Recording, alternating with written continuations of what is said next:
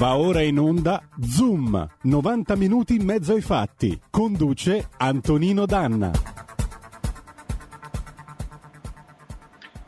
Papà, io mi sento in ansia. Sara, figlia, non devi sentirti in ansia. È un po' come a Ballando con le stelle. È quell'attimo prima che attacchi la musica, dopodiché si parte e cominci a ballare. Ma io non voglio ballare questo pezzo qua. Però, amore mio, così è. La vita alla fine è una scoperta, un crescere sempre, un imparare qualcosa di nuovo. Amiche e amici miei, ma non dell'avventura, di ogni scuola di ordine e grado, parificata o meno, di questa Repubblica, buongiorno, buon primo giorno di scuola.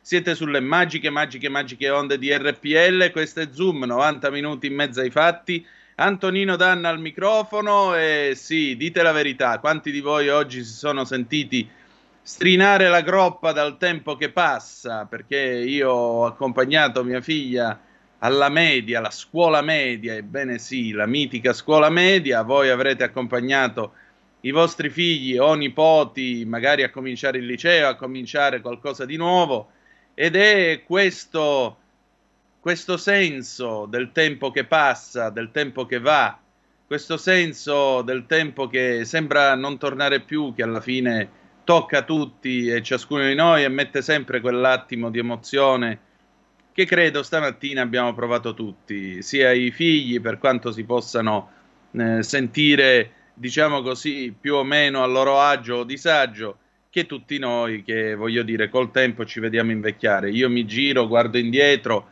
è un attimo ed è di nuovo il 1993 e sono di nuovo con mio papà accanto che mi accompagna al liceo, oppure mi guardo indietro e sono 23 anni su un treno di ritorno da Milano, la prima volta che mi trovo a dormire da solo in una grande città. Ricordo, io non riuscii a prendere sonno quella notte col basso continuo dei motori, delle auto, le sirene della polizia. Al mio paese di notte c'è silenzio, silenzio totale, e invece quella notte restai così sveglio, un po' a chiedermi che cosa sarebbe stato di me, un po' preoccupato ma anche orgoglioso, perché comunque dicevo, vabbè, ora comincia una nuova pagina che dovrò imparare a scrivere da solo, e di conseguenza c'era l'orgoglio di dire, finalmente cominciamo a giocarcela come meglio crediamo. Il mio pensiero oggi è per tutti voi, cari ragazzi, care ragazze, che cominciate con la scuola, andate a scuola anche se può non piacervi, anche se la matematica non sarà mai il vostro mestiere. Non è stato il mio, per carità, come vedete faccio per fortuna molto altro, però andate perché apprendere, conoscere, leggere dei libri, diventare amici dei libri che leggete, tutto questo vi aiuta, vi farà vivere tutte quelle vite che non possiamo vivere in un colpo solo, vi farà conoscere e amare persone che voi non potreste nemmeno immaginare.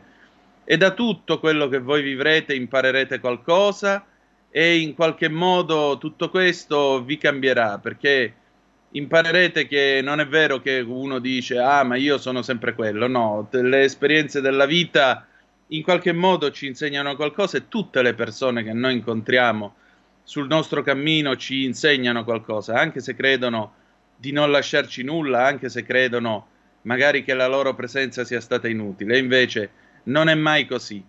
E allora cominciamo subito la nostra trasmissione, salutiamo il nostro Roberto Colombo, nostro nocchiero in plancia comando, gli auguro naturalmente buon lavoro, Savasandir, saluto Lori che ci augura buongiorno e felice lunedì a tutti voi. E allora, ladies and gentlemen, partiamo lanciati, Umberto Tozzi, Gloria 1979 e andiamo.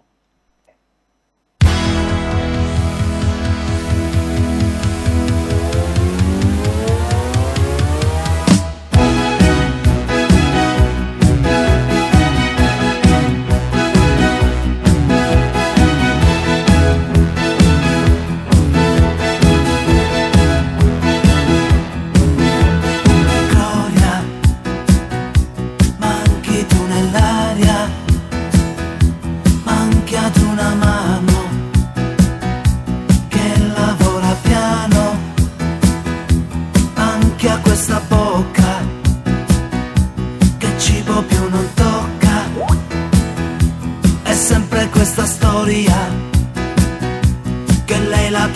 gloria, gloria sui tuoi fianchi. La mattina nasce il sole, entra odio ed esce amore, dal nome gloria. Gloria, manchi tu nell'aria, manchi come sale, manchi più del sole, sciogli questa neve che soffoca il mio petto, oh, t'aspetto gloria. Gloria, gloria, chiesa di campagna, gloria, acqua nel deserto, gloria, lascio per il cuore, gloria, scappa senza far rumore, dal lavoro, dal tuo letto, dai gradini di un altare, t'aspetto gloria.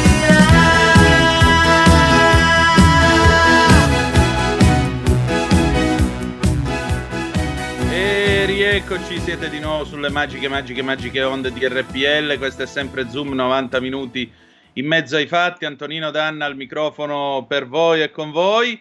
Allora, intanto vi diamo i riferimenti: 0266203529 se volete telefonare, oppure 346 642 7756 se volete mandarci le vostre zappe. Come è andato il vostro primo giorno di scuola, se lo avete vissuto stamattina con i vostri figli, nipoti e così via. Se siete docenti, ma credo che a quest'ora siate impelagati sulla cattedra a spiegare a questa manica di nuovi arrivi come sarà l'anno scolastico e di che cosa si studierà. Ragazzi, andate a scuola, sgrezzatevi, studiate, perché abbiamo bisogno di bravi professionisti, abbiamo bisogno di brave persone, bravi cittadini, abbiamo bisogno di gente capace, agguerrita, che è in grado di fare la differenza, perché non è vero che la differenza si fa facendo casino, la differenza si fa studiando, imparando, offrendo qualcosa di nuovo e migliore per dare e garantire a tutti quanti il cosiddetto bene comune, perché nessuno di voi è un'isola, perché ognuno di noi può fare la differenza e ognuno di noi può sempre fare qualcosa. Mi raccomando, ragazzi, non perdetevi nelle fregnacce, non perdetevi nel conformismo dell'anticonformismo, ragionate con la vostra testa e soprattutto dateci dentro, perché vedrete che ce la farete. Allora, oggi è lunedì 13 di settembre, volevo ragguagliarvi perché sapete che venerdì scorso nel pomeriggio io e Giulio Cainarca abbiamo un po' fortunosamente, con qualche incidente stradale e cantiere di troppo forse, ma con la benedizione del vice ministro dei trasporti Alessandro Morelli, che voglio salutare perché è passato alla radio per un saluto, quindi prima di partire io gli ho detto: chiedo scusa, faccio un uso privato delle istituzioni, ce lo dice buon viaggio, e lui molto educatamente ci ha detto buon viaggio.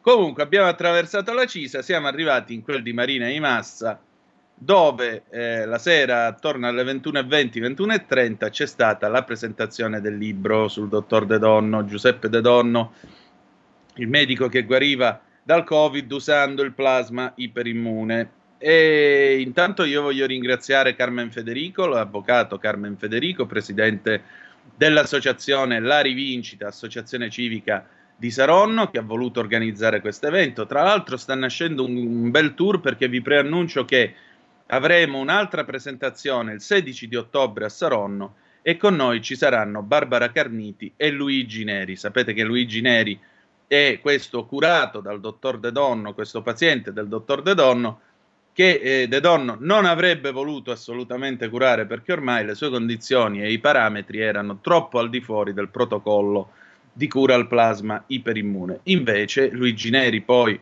per un moto della coscienza, un moto interiore della coscienza del dottore, venne curato con il plasma applicato a scopo compassionevole e invece sarà uno dei relatori di questa presentazione del 16 di ottobre a Saronno. Vi faremo sapere poi tutti gli elementi per poterci trovare.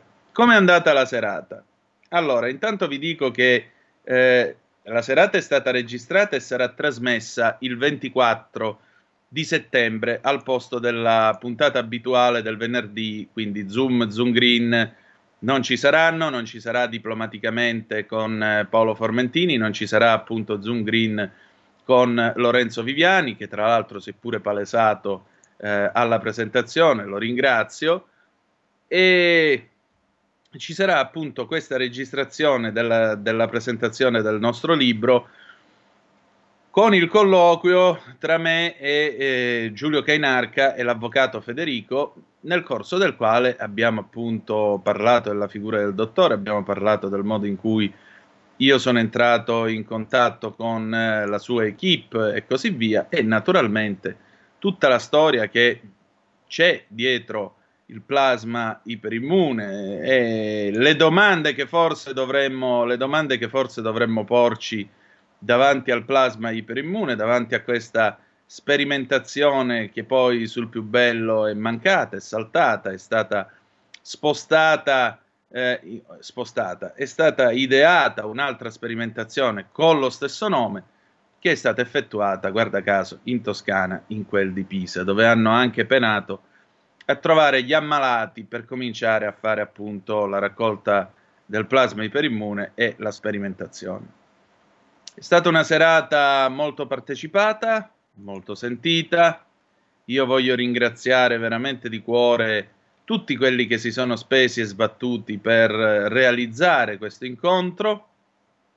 Devo dire la verità, io non ho sentito né furie né sofismi di tipo Novax e quant'altro, anche perché vi ricordo il dottor De Donno non era un Novax, tant'è vero che si è vaccinato con Pfizer alla prima occasione disponibile, quando hanno cominciato a immunizzare il personale ospedaliero in quel di Mantova, e tra l'altro non escludeva la presenza della cura al plasma con la prevenzione rappresentata dal vaccino. Quindi è stata una bella conversazione, è stata una bella serata.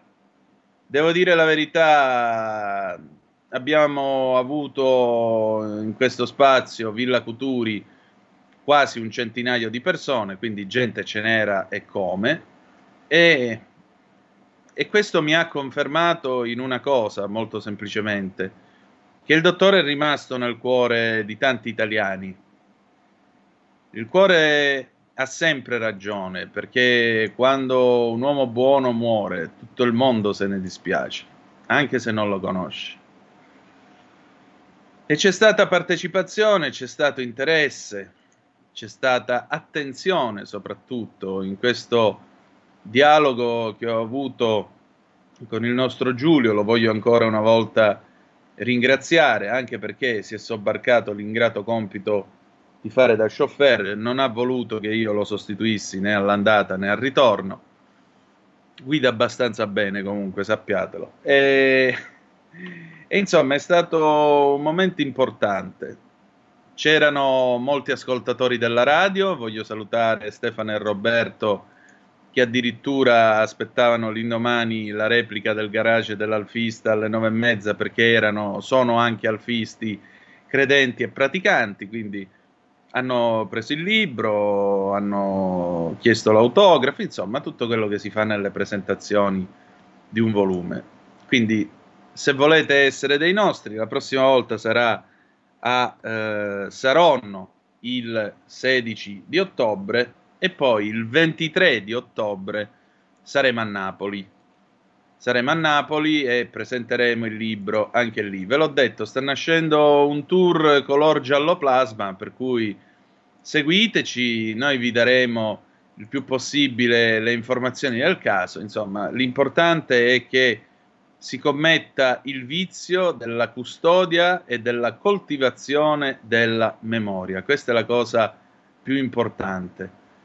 Dobbiamo farlo perché, a maggior ragione, se questo non viene fatto, si dimenticheranno del dottore, si dimenticheranno di quello che è stato, e io questo non lo voglio.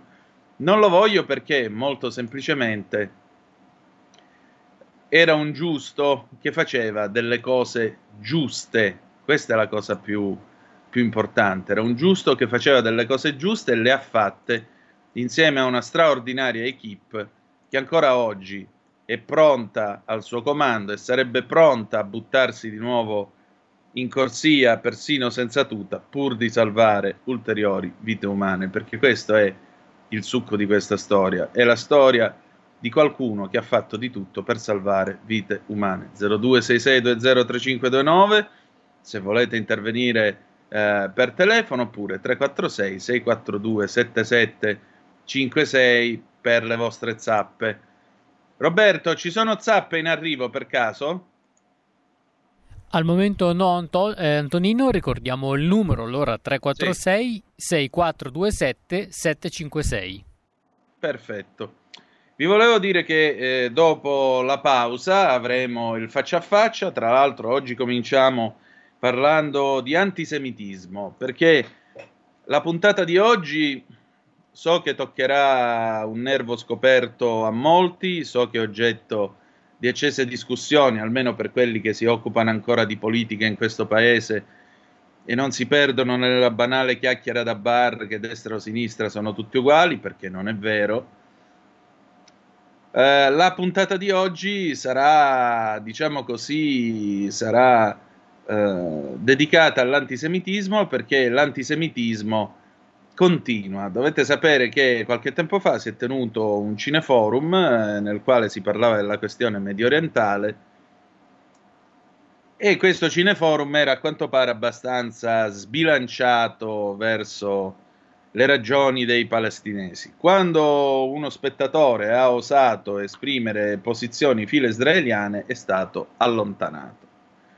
Allora noi avremo Nathan Greppi e Paolo Castellano che lavorano per Bet Magazine, Mosaico, che è il magazine appunto della comunità ebraica milanese, e rifletteremo anche su quanto l'Europa stia diventando un posto pericoloso per gli ebrei, perché malgrado tutto, dopo tutto questo tempo purtroppo continuiamo a vivere in un mondo nel quale gli ebrei vengono discriminati e la gente viene offesa. Abbiamo una zappa, leggo qua con molta simpatia questo anonimo ascoltatore: darò il voto alla Lega, ma quante cazzate dice. E vabbè, amico mio, se per te sono cazzate, pazienza. Libero di pensarla così. Altra telefonata, pronto? Chi è là? Pronto? Sì, pronto.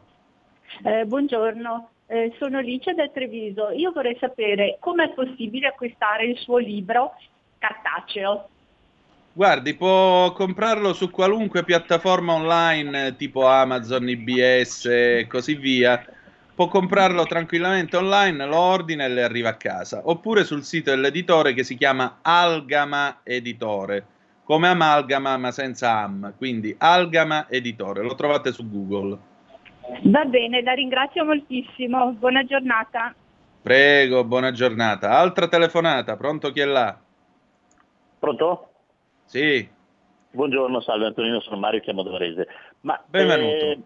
La ringrazio per quello che dice, fa di sto signor De Donno, che sicuramente è vero quello che dite. La cosa che avevo sentito l'altra volta, che avevate detto che Mattarella aveva chiamato questo De Donno per salvare una persona che poi è riuscito a salvare, fortunatamente si vede che era proprio in gamba. Come mai quando al Parlamento cosa non chiedete notizie a Mattarella e al governo del perché non hanno continuato con questa cosa? Cioè abbiamo Speranza lì, che già il nome è tutto un programma, e andiamo avanti con i vaccini, che visto che c'era anche questa opportunità di questo signore, perché non è stata presa in considerazione, visto e considerato che funzionava? Questo non riesco a capirlo. E secondo te perché io ho scritto un libro?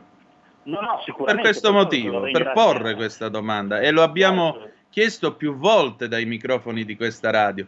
Per quale motivo, signor Ministro Speranza, Eccellenza, ecco, usiamo il titolo di una volta, Eccellenza Onorevole Ministro Speranza, per quale motivo nel maggio dell'anno del Signore 2020, quando Mantova aveva terminato la fase 1 di sperimentazione del protocollo tsunami varato insieme ai colleghi del Policlinico San Matteo in quel di Pavia, per quale motivo Mantova ha dovuto lasciare perdere o comunque non ha portato avanti la fase 2 di sperimentazione, mentre invece si è avviata una sperimentazione con lo stesso nome di protocollo in quel di Pisa, che peraltro ha dovuto penare per qualche mese perché non si riuscivano a trovare i candidati, e cioè gli ammalati da curare e i donatori di plasma iperimmune? Per quale motivo, signor Ministro, questo è accaduto? Questa domanda noi l'abbiamo posta più volte, ma ahimè ad oggi non abbiamo ancora ricevuto risposte. Io però, sapete,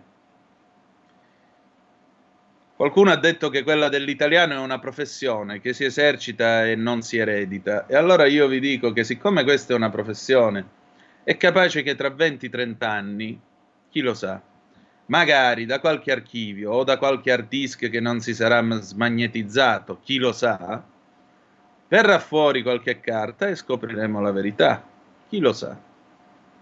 Però noi una risposta la vogliamo. La vogliamo perché qui ci sono 130.000 morti di Covid e un suicida. E quello si è ammazzato, il dottor De Donno si è ammazzato, certo non perché aveva debiti di gioco, non aveva questo vizio. Un uomo che è stato sputacchiato, vilipeso, trattato come uno zimbello, uno che è passato da essere un rispettatissimo scienziato, quale egli è e resta, a essere considerato una specie di pifferaio magico. Io spero che chi l'ha ridotto così, io spero che chi l'ha trattato così, un giorno provi il sentimento dell'umana pietà e che questo sentimento lo devasti. Altra telefonata, pronto, chi è là? Pronto?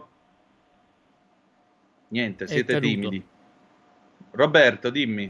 È caduta la seconda chiamata che era in attesa. Possiamo sentire un altro amico che sta chiamando adesso velocemente, oppure andare direttamente e con allora la pubblicità. Sentiamolo subito e poi pausa. Dimmi tutto. Pronto? Pronto? Anche questo è un amico timido? Niente. Va bene, allora Roberto, andiamo in pausa, poi torniamo con i Nomadi, Dio è morto, del 1967. A tra poco.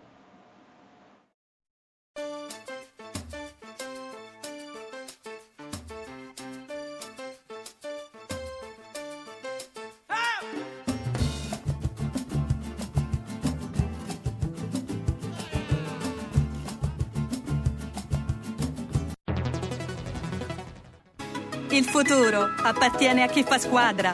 Le radio italiane si uniscono per giocare la partita da protagoniste. Nasce l'app Radio Player Italia.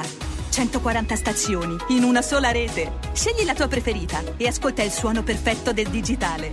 Gratis, senza registrazione, senza interruzioni. Compatibile con tutti i device. Le notizie, la compagnia, la musica scelta da chi la ama, la conosce e la vive. Scarica Radio Player Italia. Il futuro batte con la radio nel cuore.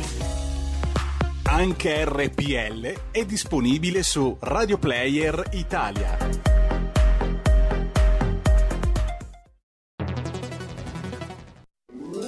Stai ascoltando RPL, la tua voce libera, senza filtri né censura. La tua radio. Ho visto la gente della mia età andare via lungo le strade che non portano mai a niente, cercare il sogno che conduce alla pazzia, nella ricerca di qualcosa che non trovano nel mondo che hanno già dentro, alle notti che dal vino son bagnate, dentro alle stanze da pastiglie trasformate, dentro le nuvole di fumo nel mondo fatto di città, essere contro o ingoiare la nostra stanca civiltà, è un Dio che è morto ai bordi delle strade, Dio è morto nelle auto prese a rate, Dio è morto nei miti dell'estate, Dio è morto. Mi han detto questa mia generazione ormai non crede in ciò che spesso ha mascherato con la fede, nei miti eterni della patria e dell'eroe, perché è venuto ormai il momento di negare tutto ciò che è falsità, le fedi fatte di abitudine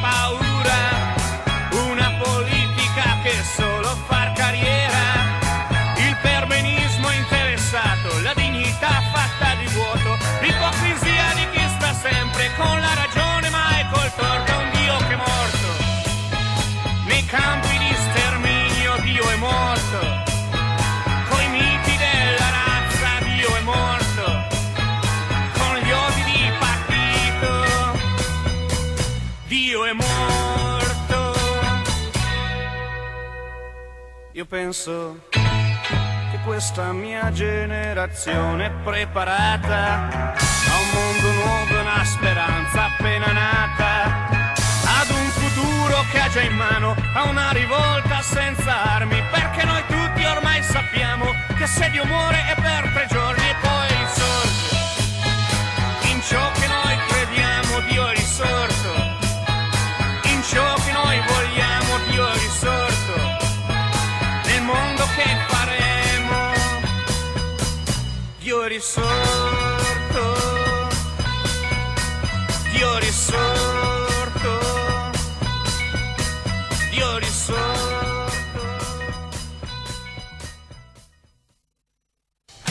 Porta con te ovunque RPL, la tua radio. Scarica l'applicazione per smartphone o tablet dal tuo store o dal sito radiorpl.it. Cosa aspetti?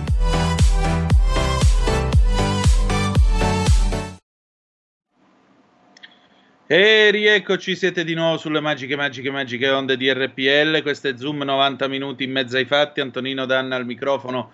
Con voi avete appena ascoltato i Nomadi nella loro esecuzione di Dio è morto di Francesco Guccini del 1967 e... Scusate. Perdonate questo momento di starnuto, mi scuso con voi. E allora vi stavo dicendo, questo disco del 1967 che come sapete era uno dei dischi rossi della Rai, non doveva andare in onda, invece... Radio Vaticana lo mandava a tutto spiano. Dio è morto, il punto è che il Dio di Abramo, di Isacco e di Giacobbe non solo è morto, ma anche quelli che ne professano la fede e per caso sono anche ebrei non stanno molto bene nemmeno loro. Perché? Perché in Europa c'è un'ondata strisciante di antisemitismo e questo è evidente. Non siamo ai livelli degli anni 30, però alle volte accadono degli episodi che certamente richiamano quell'infame periodo in cui l'imbianchino di Berlino, quel porco di Hitler, faceva tutte queste cose e ha pensato poi di annientare in modo industriale 6 milioni di vite, in modo industriale. E c'è anche gente che ha il coraggio di negare tutto questo.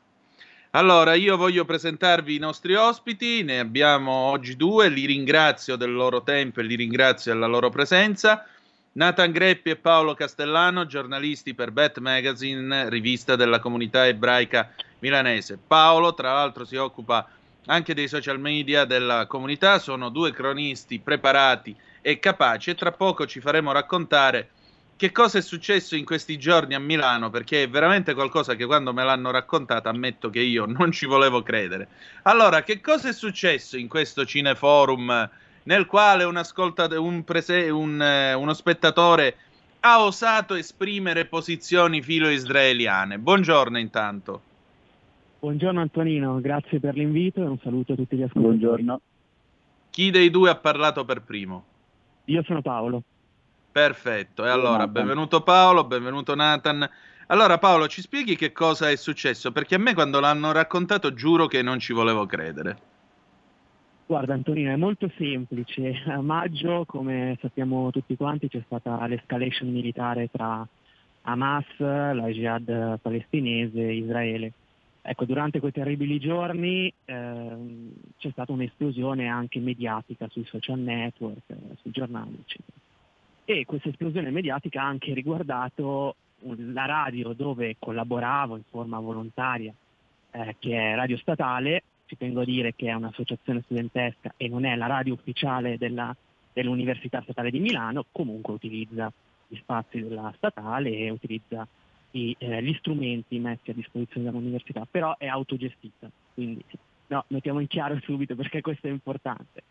Cosa è successo? Certo. Succede che in un programma sulla piattaforma Twitch, che velocemente vi spiego è praticamente una piattaforma social dove i video vanno in diretta, ci sono diverse trasmissioni, spesso sono videogames, ma ci sono anche trasmissioni che parlano di attualità e in questo caso Radio Statale aveva deciso di aprire un programma, un late night, su diversi temi e diciamo che il 15 maggio si decide di parlare della questione israelo-palestinese in realtà si decide di parlare di che cosa? Della manifestazione che era avvenuta in Piazza Duomo. Antonino, te la ricorderai, immagino. Sì. Una manifestazione che ha visto anche, tra le altre cose, il vessillo di Israele disegnato dai manifestanti bruciare, no? davanti al Duomo. Questa è l'immagine. Però al di là di questo Radio Statale decide di fare uno speciale su questa protesta, su una protesta palestinese, e utilizza durante questa diretta dei termini inaccettabili. Al di là delle argomentazioni che su cui non voglio dire nulla, però vengono utilizzati due termini totalmente sbagliati, che sono genocidio e sterminio, per quanto riguarda Israele. Cioè Israele, secondo questi, soprattutto secondo uno speaker di Radio Statale, sarebbe compierebbe uno sterminio nei confronti dei palestinesi e anche un genocidio. Quando abbiamo ascoltato, soprattutto io, quando ho ascoltato questa cosa, quando ho ascoltato questi termini, ho voluto dire la mia, cioè sono intervenuto chiamando il direttore, sostenendo che era inaccettabile che due termini del genere potessero andare in onda, perché la trasmissione era in diretta il 15 maggio. E certo. Il direttore si è scusato personalmente e ha sostenuto che poi avrebbe poi parlato con gli speaker, con il conduttore che aveva pronunciato queste parole. Io diciamo che ho anche richiesto la rimozione del video, perché voglio ricordare agli ascoltatori che su internet, quando fai una cosa, poi rimane, nonostante certo. Questa cosa poi possa presentarsi sotto l'aspetto ingannevole della volatilità. Quando noi facciamo una storia su Instagram, va bene che dura 24 ore, ma poi c'è qualcuno che o la registra o la tiene. Comunque, quando facciamo qualcosa su internet rimane. E dunque esatto. Utilizzare quei termini poteva danneggiare non solo la radio, ma anche tutti gli speaker che partecipano a che partecipavano, in questo caso, a quel progetto. Vabbè, adesso non ve la faccio lunga, ci sono stati vari confronti, la cosa sembrava chiusa lì, perché a un certo punto ci accordiamo, io, il direttivo, praticamente coloro che gestiscono la radio, di rimuovere entrambi un podcast che io avevo fatto per denunciare la cosa attraverso la mia trasmissione, che si chiama Eurovisione, che è un programma di infotainment politico, e quindi riesco a ottenere la rimozione del video dove veniva detto che Israele stava facendo un genocidio e uno sterminio di palestinesi. La cosa sembra finita lì, chiusa maggio. Il problema è che ad agosto mi arriva una chiamata dove, con la scusa di parlare del nuovo palinsesto della nuova stagione, mi viene detto che il mio programma Eurovisione, di cui io sono responsabile, non può più andare in onda a Radio Statale per una serie di motivi. Uno di questi motivi è la scarsa collaborazione per quanto riguarda la questione che c'è stata sull'utilizzo delle parole genocidio e sterminio, questione che doveva essere chiusa, ma in realtà ci è costata il posto. Questo è quanto, Antonino. Certo.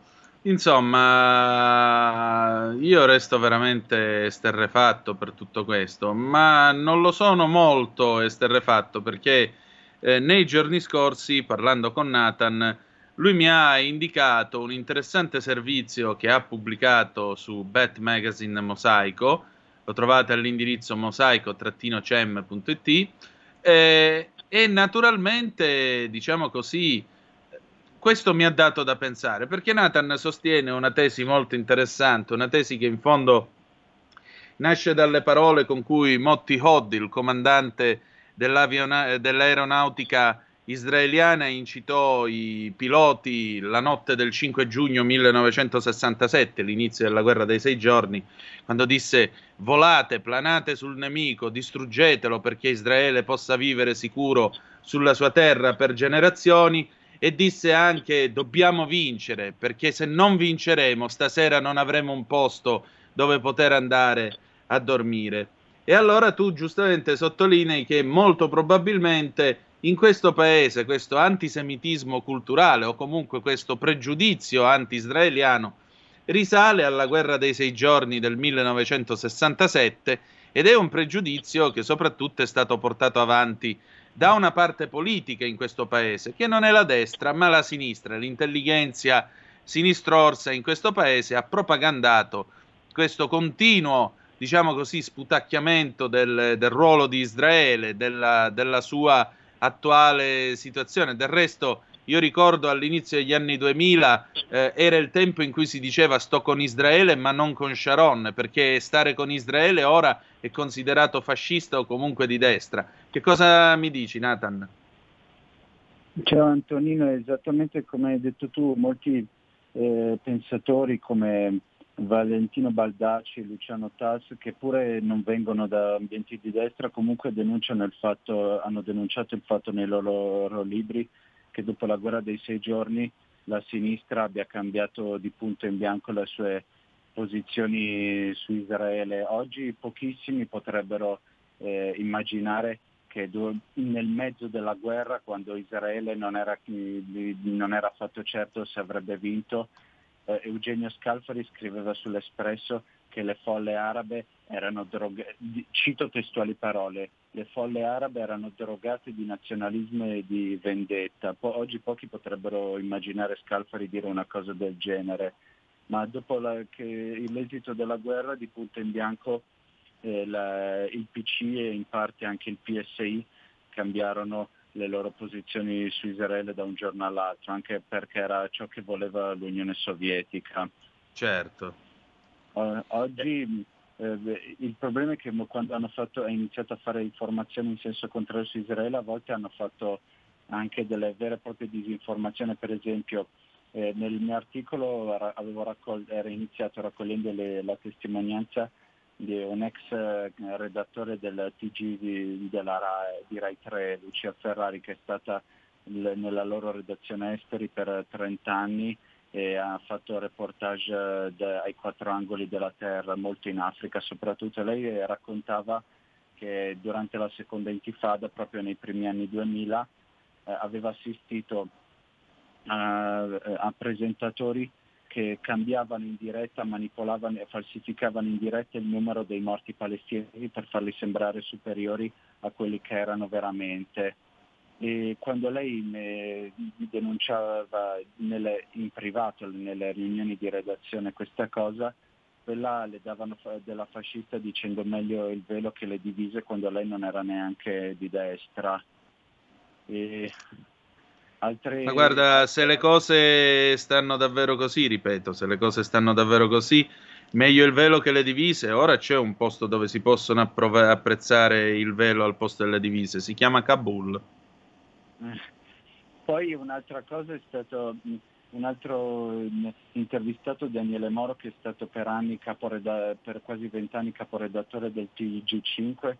Lui spiegava questa cosa anche con quella che lui chiama la sindrome dell'American Colony, che l'American Colony è questo albergo che si trova a Gerusalemme Est, dove fanno base il grosso degli inviati delle grandi testate internazionali quando devono coprire il conflitto tra Israele e Palestina, solo che l'albergo sta nella zona dei territori palestinesi e loro, per non avere problemi in albergo, secondo lui, tutti i giornalisti non fanno mai servizi contro i palestinesi, anche per timore di ritorsioni. Poi non dimentichiamo quando nel 2000 ci fu il caso in cui a Ramallah 2 soldati israeliani riservisti erano finiti a Ramallah per sbaglio, sbagliando strada, e furono linciati da una folla inferocita. In quell'occasione Mediaset filmò tutto, però il corrispondente in quel posto della RAI, Riccardo Cristiano, si era recato dall'ANP, dall'Autorità Nazionale Palestinese, perché lui, fedele alle loro regole di ingaggio, ha voluto mettere subito in chiaro che non aveva filmato lui il linciaggio, come a dire tranquilli, sono dalla vostra parte, io non c'entro. Un altro caso, sempre Daniele Moro, raccontava che quando lavorava al TG5 il dato che l'avevano identificato come il filo israeliano, gli avevano fatto fare un reportage da quel punto di vista, ma da usare come foglia di fico per giustificarne altri 4 o 5 che invece erano dalla parte dei palestinesi. Questo anche dimostra come questa monopolizzazione di un certo discorso a sinistra vale anche nei canali Mediaset, dove uno magari potrebbe pensare, essendo di proprietà di Berlusconi, magari sono un po' più bilanciati, invece no, anche lì comunque pensate anche, non so, al caso delle Iene, che anche loro in passato hanno fatto dei reportage molto di parte sulla questione. E che altro? Poi un altro esempio di manipolazione mediatica molto interessante è stato 2 anni fa, che Oriance Bacher era questa ragazza figlia di un rabbino che fu trovata a morte anche con tracce di violenza carnale, e quando i media italiani riportarono la notizia, La Stampa fu l'unico che riportò da subito questa notizia principalmente. Tutti gli altri media lo riportarono in maniera molto più faziosa, nel senso che dopo che il ministro della giustizia israeliano Ayelet Shaked chiese la pena di morte per l'assassino, che era un palestinese ed era stato trovato, allora tutti i media che prima non avevano coperto l'omicidio e lo stupro di questa ragazza, di colpo fecero dei titoloni sul ministro che chiede per la pena di morte, e mettendo in secondo piano il fatto che quello per cui chiedeva la pena di morte aveva violentato e ucciso una giovane di 19 anni. Cioè, io ho citato in un articolo del 2019 articoli dell'ANSA, della Repubblica, del sito di TGCom24 che usano questa impostazione. L'unica nota positiva in questo ultimo anno, per questa, come la sinistra riporta queste cose, è stato che da quando la Repubblica è passata sotto la direzione di Molinari, la cosa buona è che la Repubblica è diventata molto più equilibrata nella raccontare questo argomento, perché Molinari comunque viene dal Partito Repubblicano, che ai tempi, tanti anni fa, era uno dei pochi in Italia che avevano una posizione filo-israeliana, quando sia il PC che la Democrazia Cristiana invece erano filo-arabi. Certo, ma senti, allargando un po' lo sguardo a tutto il continente europeo, vediamo che si fanno irruzioni nei cimiteri ebraici, vengono rovinate le lapidi, vengono spaccate, oppure sopra con lo spray ci fanno il segno della svastica e così via. Pongo la domanda a entrambi, perché a me ricorda in modo inquietante l'incipit del romanzo di Houellebecq, che credo abbiate letto, Sottomissione. Un romanzo che è scritto esattamente come un brutto sogno, perché è un brutto sogno, ma temo che il brutto sogno stia cominciando anche qui. Che dobbiamo fare? Perché soprattutto c'è questa ondata di antisemitismo nei confronti di chi è ebreo nel vecchio continente? Possibile che gli anni 30, l'Olocausto, possibile che tutto quello che è accaduto non sia servito assolutamente a niente? Vuoi andare tu, Paolo? Vai Paolo. Vado io.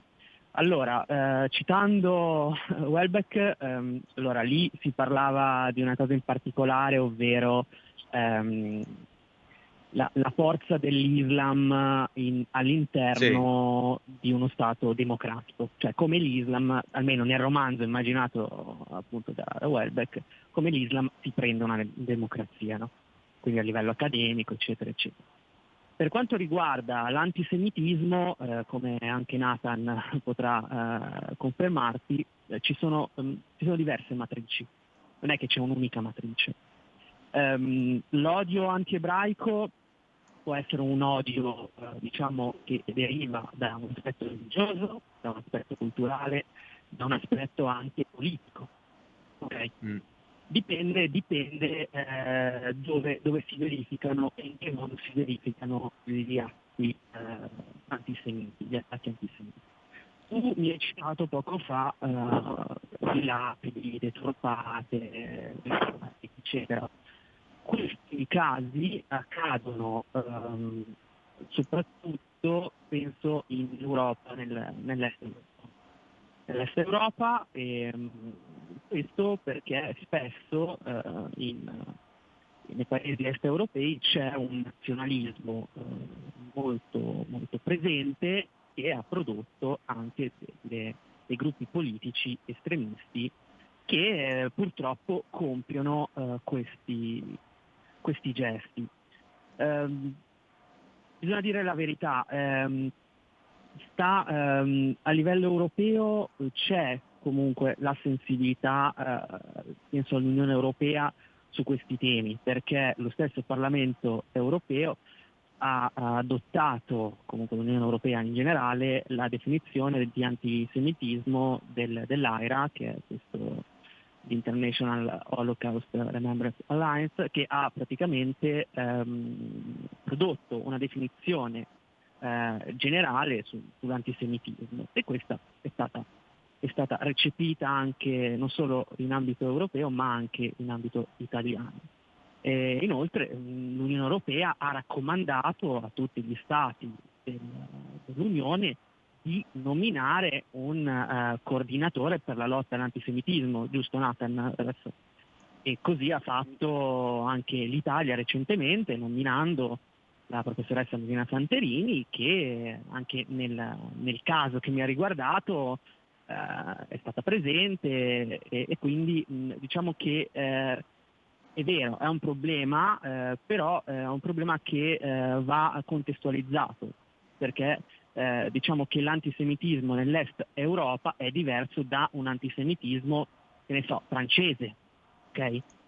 Perché è un antisemitismo magari legato più agli ambienti islamici, ma non solo, perché abbiamo visto anche che nelle grandi manifestazioni di piazza, Antonino, ti ricorderai i gilet gialli, ok? Sì.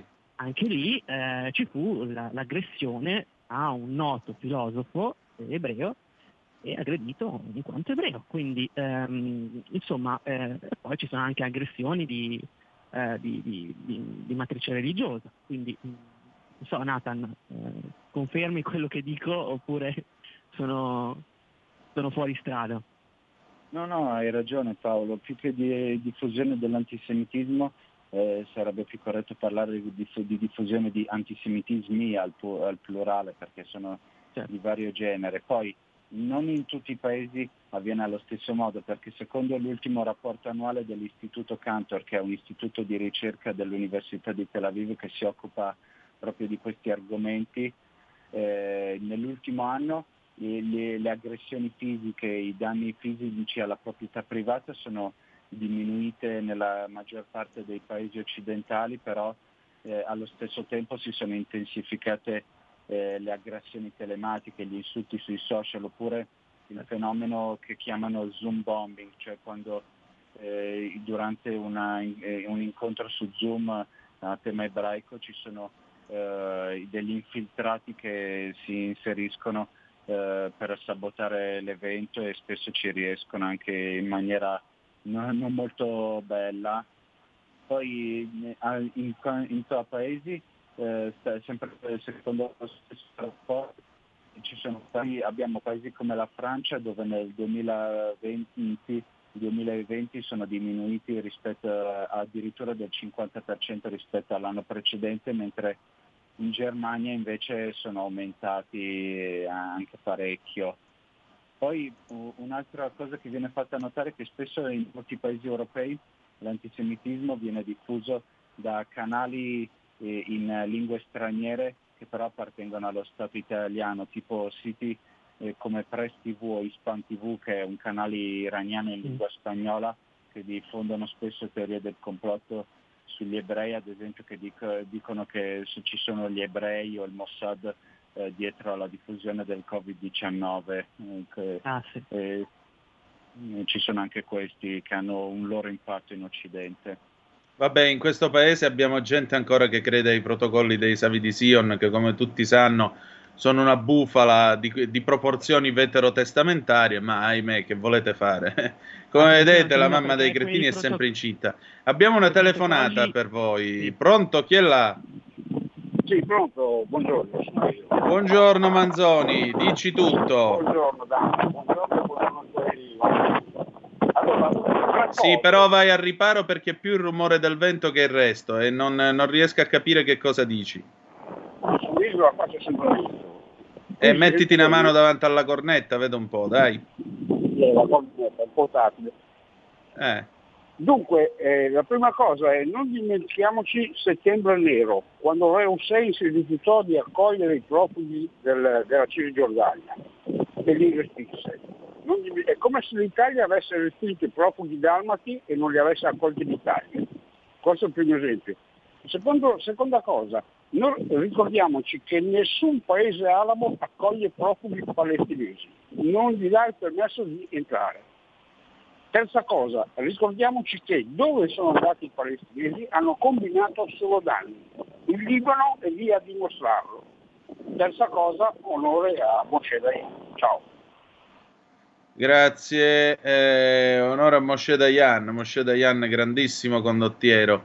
Ragazzi, dobbiamo andare in pausa, torniamo fra 30 secondi e così rispondiamo anche a Manzoni. A tra poco.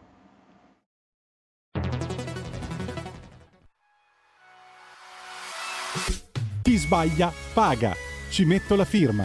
Referendum giustizia. 1. Riforma del CSM. Stop allo strapotere delle correnti. 2. Responsabilità diretta dei magistrati. Più tutele per i cittadini. Chi sbaglia paga. 3. Equa valutazione dei magistrati. I magistrati non possono essere controllati solo da altri magistrati. 4. Separazione delle carriere dei magistrati. Stop alle porte girevoli per ruoli e funzioni. 5. Limiti agli abusi della custodia cautelare. Per una giustizia giusta e un equo processo per tutti. 6. Abolizione decreto Severino. Più tutele per sindaci e amministratori. Firma anche tu ai gazebo della Lega nelle piazze e in tutti i municipi d'Italia. Trovi tutte le informazioni sul sito legaonline.it. Chi sbaglia paga. Ci metto la firma. Referendum giustizia.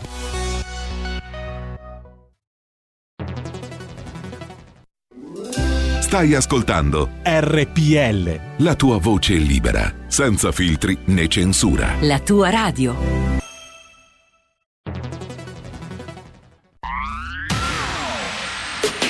La radio si modifica, semplifica, da Plus la musica purifica. Dove vuoi, con chi vuoi, rilassati e vai, la Digital Radio non ti molla mai. Mi abbandono in questo viaggio, digitalizzo la frequenza con il suono che è uno spasso. Se penso a prima non ci credo, yo. Da Plus è la svolta, qui lo dico e qui lo spiego. Digital Radio, il suono perfetto. DAB Plus. Anche RPL, la tua radio, è in Digital Radio. Porta con te ovunque RPL, la tua radio. Scarica l'applicazione per smartphone o tablet dal tuo store o dal sito radiorpl.it. Cosa aspetti?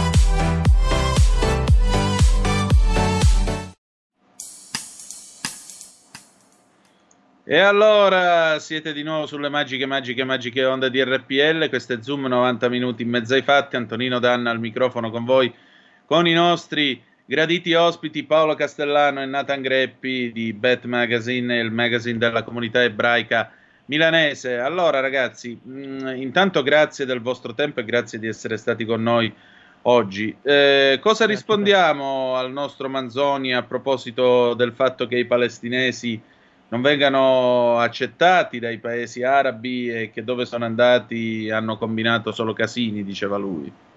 Voi come vedete queste sue affermazioni? Ma allora sono affermazioni. Vuoi incominciare tu, Nathan? Ti lascio. Faccio io, sì.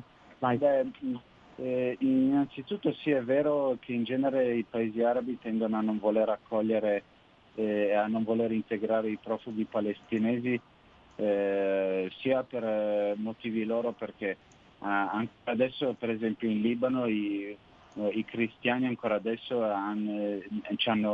durante la guerra contro i palestinesi ci hanno combattuto anche pesantemente. Poi in Cisgiordania in Giordania i palestinesi decenni fa avevano tentato, e da questo deriva il nome Settembre Nero, avevano tentato di fare un colpo di Stato contro la monarchia che li aveva risposto con una repressione durissima avvenuta proprio nel mese di settembre, da qui derivava il nome. Quindi, e poi loro non li hanno voluti integrare anche per usarli come un'arma contro Israele quando erano in inimicizia con Israele. Poi non so come sarà adesso, visto che molte monarchie del Golfo si stanno avvicinando a Israele in funzione anti-iraniana. Certo, con gli accordi di Abramo. Esatto. Grande opera di Trump, che ovviamente verrà dimenticata perché Trump fa schifo in quanto è Trump, mi pare chiaro. Invece Biden lasciamo perdere. C'è un'altra telefonata per voi. Pronto, chi è là? Buongiorno, sono Giorgio da Monza. Benvenuto. Intanto ha risposto bene il signore al signor Manzoni, perché ha detto una cosa estremamente falsa. Il Settembre Nero non fu la reazione al fatto che il re di Giordania Hussein non voleva accogliere i profughi palestinesi.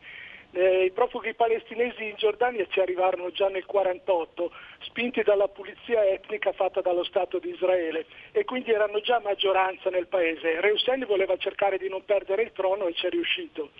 Ha detto anche un'altra cosa, che gli stati arabi non accolgono i palestinesi, a parte che non è vero perché la Siria è piena di palestinesi sempre profughi dal 48, però io mi domandavo come mai lo Stato di Israele, che si vanta di essere l'unica democrazia del Medio Oriente, non ha mai accolto un profugo siriano, mentre ne è pieno il Libano, la Turchia, l'Iraq e la stessa Giordania. Ma soprattutto mi domando perché continuano a sbarcare africani sulle coste della Sicilia e non ne sbarca nemmeno uno in Israele. Forse perché lo Stato di Israele li prenderebbe a cannonate, e su questo non posso dargli torto, perché gli israeliani li ritengo tutto tranne che imbecilli. Buona giornata. Prego ragazzi. Su questo, in realtà pulizia etnica non mi sembra esattamente un termine adatto, anche perché i palestinesi in Israele sono aumentati negli ultimi 70 anni sia come numero che come percentuale sulla popolazione totale. Erano il 14% della popolazione israeliana nel 1948 e oggi sono almeno il 25%. Poi sulla cosa degli africani, in realtà in Israele sono arrivati negli anni soprattutto molti immigrati dal Sudan, con cui poi comunque hanno avuto delle difficoltà, ci sono comunque le difficoltà a integrare e rimpatriare, però gli immigrati lì ci sono venuti, semplicemente non nelle stesse modalità di quelli che vengono a Lampedusa. Poi cos'altro aveva detto lui? Non ho detto che non accolgono in Siria, in Libano, i palestinesi. Certo che lo so che ci sono un sacco di campi profughi, semplicemente dico che non vengono integrati come cittadini, non sembra che vengano integrati come cittadini a pieno titolo. Molti di loro continuano a vivere nel sogno di ritornare nella loro vecchia terra, proprio perché coltivare questa illusione, perché non vengono spesso non vengono integrati come cittadini a pieno diritto nei nuovi paesi anche dopo generazioni. È questo che intendevo, non ho detto che non vengono accolti fisicamente, li intendo in termini di diritti civili. Sentite, una domanda per entrambi: ci sarà mai la pace in Medio Oriente? Verrà mai la fine della questione israelo-palestinese? Questa è la domanda delle domande. È chiaro che ce lo auguriamo tutti, e secondo me questa domanda è opportuna farsela sempre prima di accusare o cercare il nemico oppure l'amico all'interno del Medio Oriente, perché purtroppo quando si parla di questo tema la conversazione si polarizza. L'abbiamo sentito anche adesso, quindi Israele è cattivo, Israele è buono, Israele è stato forte, Israele è stato fa la pulizia etnica. Ecco, cerchiamo veramente di vedere i fatti. È chiaro che la questione è una questione complessa, ha complesse radici storiche e secondo me banalizzare il tutto in un coro da stadio, cioè quello che avviene ogni volta che c'è un'escalation, questo danneggia proprio quello che diciamo adesso, cioè il processo di pace. È chiaro che il processo di pace non può essere fatto soltanto tra le due parti, tra Israele e... Noi quando parliamo poi di palestinesi, io prima lo volevo dire, ma ricordiamoci che i territori palestinesi adesso sono praticamente divisi in due, perché abbiamo da una parte, giusto Nathan, la striscia di Gaza che è amministrata da Hamas, ok?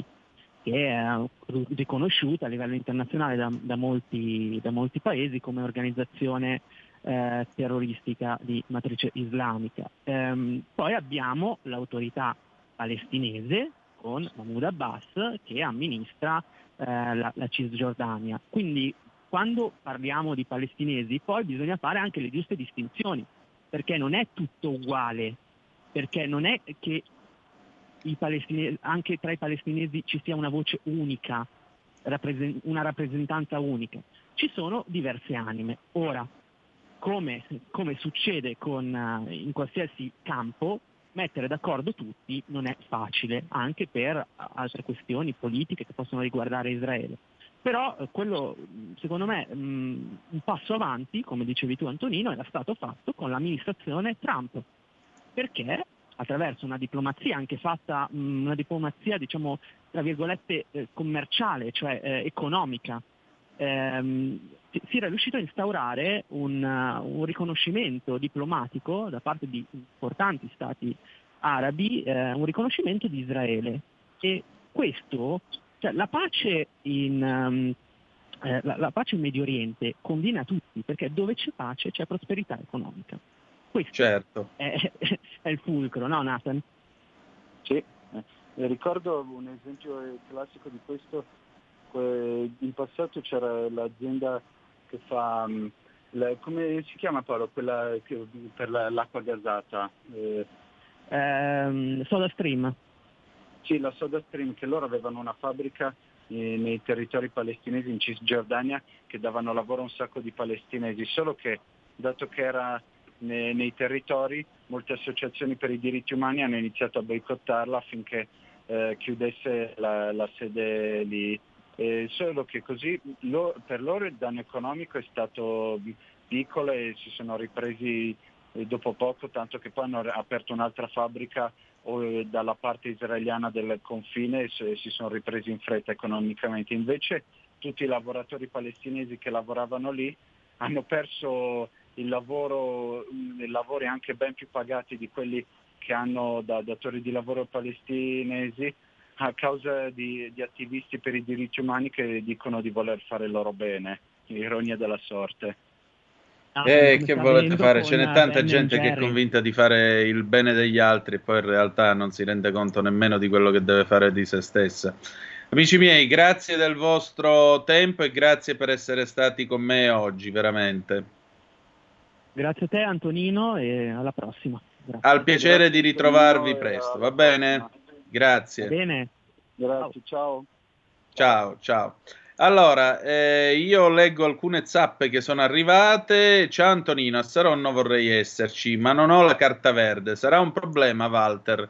Sì, lo è, perché il Green Pass può essere richiesto anche, nota del governo italiano, sagre e fiere, convegni e congressi. Quindi, vedi che devi fare. Ciao Antonino, voto Lega, dici tante cose interessanti, sei simpatica, anche un bravo DJ, ciao da Pino, i 200 euro sono sotto il lavandino in bagno. Grazie Antonino per la citazione che ci hai fatto riguardo venerdì sera a Villa Cuturi, bella serata, ciao Stefano e Roberto. No, ciao a voi che vi siete presentati e insomma avete apprezzato la serata. E adesso qui referendum. Qui referendum. E allora, sarò breve, sarò brevissimo, non parlerò affatto, no, parlo e come. referendumgiustiziagiusta.it, www.referendumgiustiziagiusta.it, questo è il sito sul quale potete informarvi sui 6 referendum, i 6 quesiti che sono stati presentati, per i quali appunto viene richiesta la vostra firma ai gazebo e ai banchetti della Lega. Quali sono questi 6 referendum sulla giustizia? Riforma del CSM, responsabilità diretta dei magistrati, equa valutazione dei magistrati, separazione delle carriere dei magistrati sulla base della distinzione tra funzioni giudicanti e requirenti, limiti agli abusi della custodia cautelare, abolizione del decreto Severino. Su www.legonline.it trovate tutte le informazioni del caso per quanto riguarda la firma, cioè dove troverete i banchetti, dove troverete la possibilità appunto di apporre la vostra firma. L'obiettivo delle 500.000 firme, come richiesto dalla Costituzione, è stato raggiunto, ma Matteo Salvini ha chiesto di arrivare a 1 milione, perché è importante dare questo segnale alle istituzioni, anche perché la giustizia non è una cosa che appartiene alla Lega o al Partito Radicale, la giustizia appartiene a tutti, e quindi una giustizia più efficiente, indipendentemente da come la possiate pensare in campo politico, è un vantaggio per tutti e per ciascuno di noi. Sigla. Qui referendum. E adesso, ladies and gentlemen, mandiamo il pezzo introduttivo di questo secondo appuntamento con l'anarchia in persona, i 10 minuti di Innamorato Pazzo con Moira Romano, Gabriella Ferri, La Società dei Magnaccioni, 1970, e andiamo. Fateci largo che passiamo noi, sti giovanotti d'esta Roma bella. Ci sono ragazzi fatti col pennello e le ragazze famo innamorare, e le ragazze famo innamorare. Ma che ce frega, ma che ce importa, se lo starvino ci ha messo l'acqua. E noi adimo, e noi famo, ci hai messo l'acqua e non te pagammo. Ma però noi siamo quelli che ieri rispondevo un coro a miglior vino dei castelli che da sta zozza società. E rieccoci, ladies and gentlemen, abbiamo gli ultimi minuti di Zoom con l'adorabile Moira Romano. Buongiorno Moira, buongiorno Antonino. Ciao Antonino, buongiorno a tutti gli ascoltatori di RPL. Ma che sorpresa, non sei qua oggi? Ma stamattina che vuoi? Qui si cominciava la prima media e certo, bisognava essere presenti, bene. Che diamine. Hai fatto il bravo papi. Allora Antonino, grazie appunto per anche quest'oggi. Tu invece li hai spediti direttamente? No, io li ho già spediti settimana scorsa. Ah ecco, hai fatto bene. Non per merito mio, ma per merito della scuola, quindi sono stata più fortunata di te. Ecco, sic transit gloria mundi. Senti, allora, in questi momenti di anarchia, perché siamo tutti innamoirati pazzi di te, di che cosa parliamo oggi, visto che ho messo La Società dei Magnaccioni? Oggi parliamo di una cosa squisita, il vino, quindi sommelier, degustazione, dalle ore 12 alle ore 13, infatti abbiamo un ospite, quindi titolare di un'enoteca, e sommelier ovviamente, il signor Giovanni Galimberti, e in questi pochi minuti vorrei dare 10 regole per assaporare il buon vino. A te piace il vino, Antonino? Diciamo che la mia ultima sbornia risale al 1986, però devo dire la verità, ogni tanto lo bevo perché la penso come Cicerone: vinum bonum letificat cor hominis. Il buon vino rende allegro il cuore dell'uomo. Esatto, quindi non bisogna assolutamente ubriacarsi. Quindi 10 regole per assaporare il buon vino in maniera intelligente.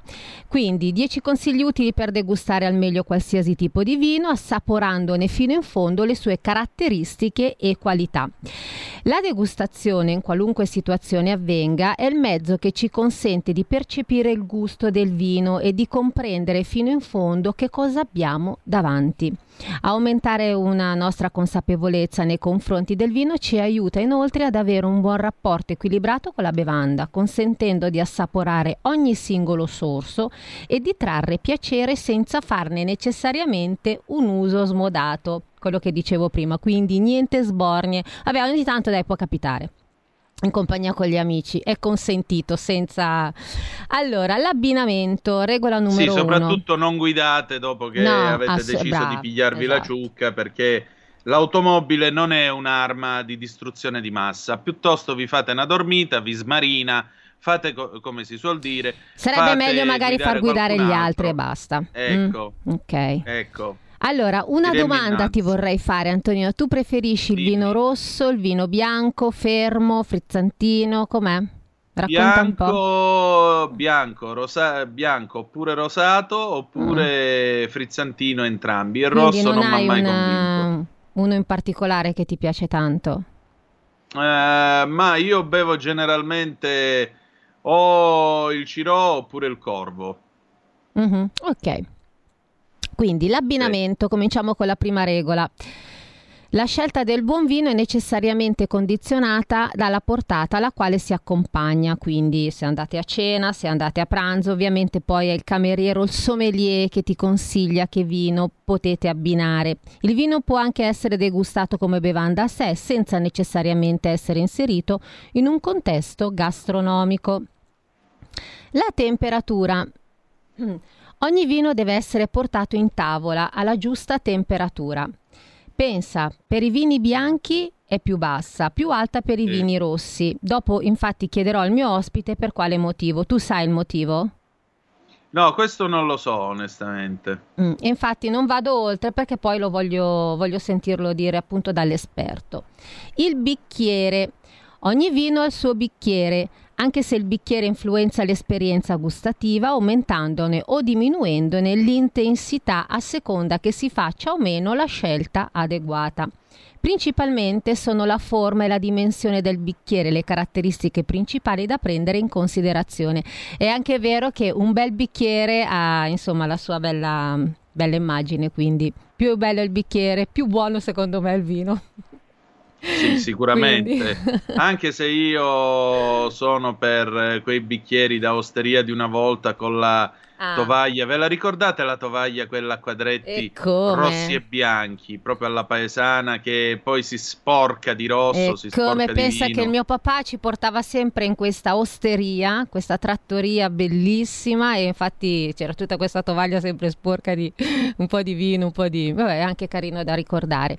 Quindi, come dicevo prima, la vista, anche l'occhio vuole la sua parte. L'aspetto visivo durante la degustazione ha una sua rilevanza. È il primissimo approccio con il vino e poi darci informazioni importanti. Un'altra cosa importante è l'olfatto. Quando si beve il vino un pochino bisogna un po' annusare, no? Per sentire quel profumo, se c'è. L'esame olfattivo è il primo vero contatto con il vino ed è il primo passo per comprendere al punto di vista sensoriale la vera natura del vino che abbiamo nel bicchiere. Dopo l'olfatto vi è la degustazione. Il vino si degusta e non si beve. Lo sapevi? Lo sapevate, radioascoltatori, voi? Onestamente no. Vedi. E poi un'altra cosa importantissima è la conservazione. Non basta possedere una buona bottiglia per essere sicuri di bere un buon vino. Quando si possiede del vino, soprattutto se si tratta di un vino importante e costoso, è necessario creare le giuste condizioni affinché non perda le proprietà organolettiche che lo contraddistinguono. Esatto, e un'altra cosa importante cos'è? La compagnia. Il miglior modo di degustare una bottiglia di vino è di farlo ovviamente in buona compagnia. Che ci crediate o no, considero questa regola un'eccellenza, secondo me, è abbastanza importante. Ecco, quindi stasera assaporate e assaggiate il vino in una buona compagnia, con una buona cena. Possibilmente finito, cercate di avere il giusto numero di bicchieri, se no vi toccherà fare come Luigi Einaudi, cioè? Che quando nel maggio del 1948 venne eletto secondo presidente della Repubblica Italiana, De Gasperi si presentò con Andreotti, allora giovane, ma Andreotti era già segretario particolare di Dio alla creazione del mondo, questa è un'altra storia. Insomma, morale della favola, si presentò buona parte del governo e il presidente Einaudi, che era anche un produttore di vino, tant'è vero che esiste ancora la tenuta, i poderi e i vini dei discendenti del presidente Einaudi, in quel di Dogliani, io ci sono anche stato, ecco che al momento di fare il brindisi il presidente disse: grazie per avermi eletto, io ora vorrei bere un po' di vino con voi, ma al momento del brindisi si resero conto che non c'erano sufficienti bicchieri per gli ospiti. Quindi la signora Einaudi dovette farne lavare un po' subito dopo il primo giro di brindisi. Quindi si può, ma questo per dire la modestia e l'umanità, l'umiltà di un grande italiano quale era Luigi Einaudi. Per cui nel caso, se vi dovessero eleggere presidenti della Repubblica, accertatevi di avere un buon numero di bottiglie di vino, ma anche e soprattutto di bicchieri. Perché sennò a fare a canna dalla bottiglia... Ma voi ve l'immaginate De Gasperi che fa canna dalla bottiglia con Andreotti? Non mi pare il caso. Andreotti comunque l'avrebbe fatto perché era un tipo ironico, cara Romano. Ma guarda come sei bravo a imitare questi personaggi, eh? Purtroppo io vengo dagli anni '80, quindi sono cresciuto guardando Crème Caramel, Saluti e Baci, quella satira del bagaglino che oggi viene guardata come una porcata, una volgarità. A quel tempo andava in onda su Rai 1, faceva un botto di ascolti e il sabato sera c'era da divertirsi con Oreste Lionello, sì, Leo Gullotta e soprattutto Pippo Franco, che come sapete ora si è dato alla politica di nuovo. Insomma, vabbè, non entro in tema perché siamo in par condicio. Va bene, va bene. Va bene Romano, allora cosa dobbiamo fare? Sono le 11.54, io direi di chiudere. Io direi Lei di chiudere, io direi di sì, grazie per questo piccolo spazio sempre molto apprezzato, Immoirato Pazzo, che ancora non ho capito. Figuro, ancora imparato io non ho ancora capito per quale motivo tu hai dato questo titolo. Non ha senso. Non avevamo trovato altro. Vedi tu, se no inventatelo tu. No. Cosa vuoi da me? Lo chiameremo Pon, che cavolo ne so. Allora, noi chiudiamo, ci ritroviamo domani alle 10.35 trattabili sulle magiche onde di RPL, però voi restate e seguite l'adorabile Moira con il suo bellissimo talk dedicato al vino. A così alla fine ne facciamo pure una bevuta, ci facciamo una bevuta, la canzone d'amore con cui ci lasciamo. Sì, la canzone d'amore con cui ci lasciamo è da Sanremo 81, I ricchi e poveri, Sarà perché ti amo. Wow, che bello. Chi se ne frega, sarà perché ti amo. E allora, grazie per averci ascoltato e ricordate che the best is yet to come, il meglio deve ancora venire. Vi hanno parlato Antonino Danna e Moira Romano. Ciao, buongiorno. A dopo. Avete ascoltato Zoom, 90 minuti in mezzo ai fatti.